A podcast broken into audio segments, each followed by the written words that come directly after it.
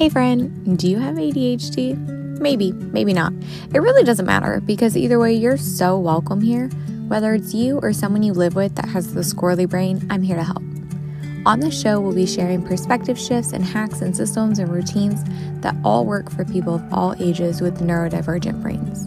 I spent the last almost decade working with students as a special education teacher and navigating my own ADHD. Whether you want someone to hold space for you or you want the tactical, tangible strategies, you're in the right place.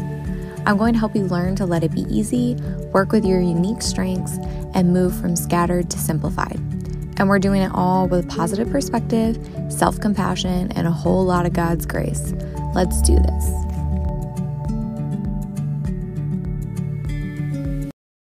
What's up, Buttercup? We are on day five six. I don't even remember anymore. It's been too many in a row. Um, but this is part of a little series. So if you haven't listened to all of them yet, I encourage you to go back and listen all the way through. This one, I mean, you can totally just listen one off. But I think if you're really trying to change your rhythms and routines, if you listen to all of them from the month of March, you are going to make a much bigger impact in your own life. So let's just get into it. Today, we're talking about the concept of one degree of change.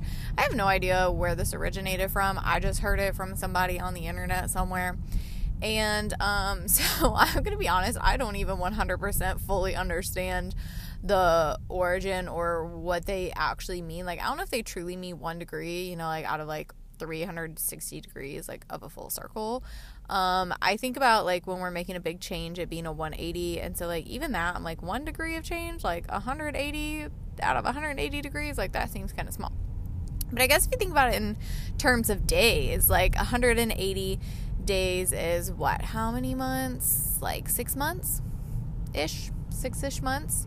Um, and so if you did just a little bit of something different every single day for six months, like you'll end up in a full 180 if you really want to make a big change. So I don't know. This is just a ramble, but anyway, the whole point of this episode is to just talk about like we're not trying to change our lives overnight. Okay? That is not sustainable. It's not to happen. It's going to make you feel stressed out and bitter and resentful. And you're also probably to fail, which is then to make you feel like crap. And then you're to end up in a shame cycle. So that's totally not the point of anything this month. This month, all of these things that we're identifying while we're trying to have this routine, this rhythm that really works for us, everything that you are visualizing, that you are working toward, that's all part of like the long term goal, okay? And then day by day, we're going to do the best we can to do what we should do to help get us there. But we're not about to get into any kind of shame cycle. We're not getting into, oh my God, I should have done this day, blah, blah, blah, whatever. You know what? If you want to do Pilates every night, like I want to do, and you went from doing it zero times a week to doing it two times a week, or even one time a week, or three times a week, whatever, you're still closer to getting to it every day. But if you decide today is the day I'm going to do Pilates every single night from here on out, you're going to fail. Okay? It's just, it's inevitable. So when I start actually doing these things at night, I'm not expecting myself to do them perfectly from now for the rest of my life. That's just silly and not going to happen. Okay? So, if you are making even just one tiny change, one tiny step in that right direction, celebrate that. Be proud of yourself. Acknowledge it. Use some of the language based things I've talked to you guys about when it comes to building, um, like rebuilding self trust, and be like, wow, you know, I am a person who does Pilates one night a week. And then, you know, you can be like, I'm a person who does Pilates three times a week. I am doing Pilates right now. Narrating what you are doing helps your brain learn to retrust that you do what you say you're going to do. Because for a lot of us, especially ADHDers, we say a lot of things and we don't do a lot of things. And we have like great intentions. We want to be able to do all of these things and we want to I don't I don't know. We want to be able to do all the things, right? But we don't have the follow through and we also have really unrealistic expectations a lot of the time. Like I just said, how many times have you been like, "I'm starting this diet or I'm starting this routine, like this exercise routine." And you think that like that day is going to be day 1 and you're just going to do it perfectly from there? Like, psh, stop. Stop it. Like, that's just silly. And it's not supporting you. Um, we want to make sustainable, long lasting change that's actually working for us. Okay. Along with that, I just had another thought and then it just left me. that's the other thing, too. Like, okay, let's just keep talking about examples of like doing it messy. It doesn't even have to be perfect. Like, I put out a podcast twice a week. I've been doing this for eight months now. I haven't missed a single week, but I will tell you, there was one week, I think it was the week of Thanksgiving or somewhere right around there, where I literally recorded like a two minute thing of me just being like, I'm so grateful that you're here. Thanks for showing up, blah, blah, blah, just to have something to put out because I didn't want to miss a day.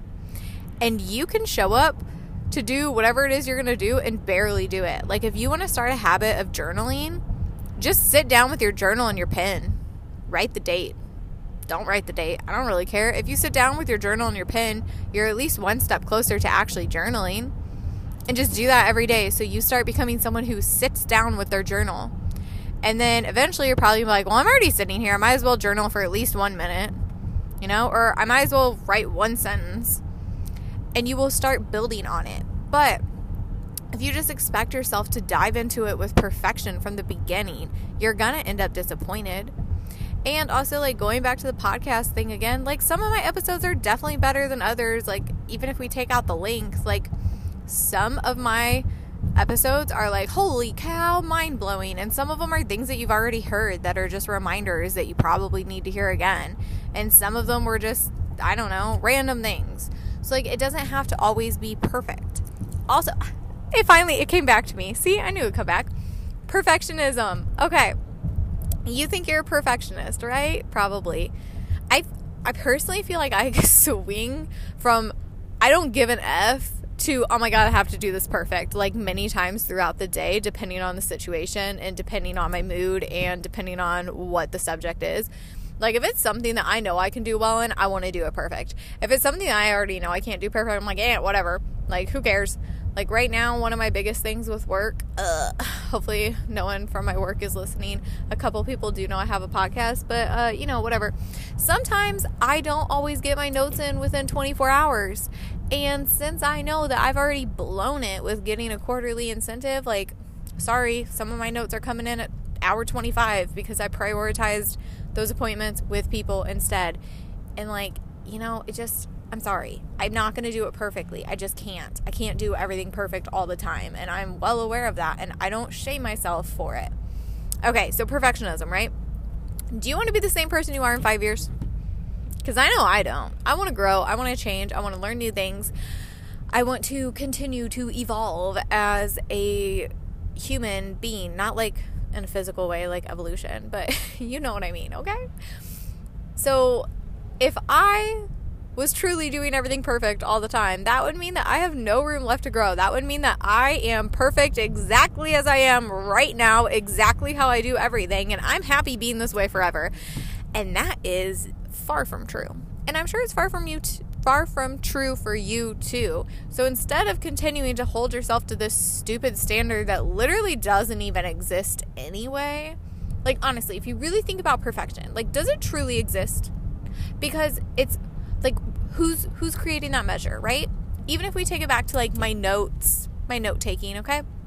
Perfection in their eyes is every single note is in by 24 hours, right?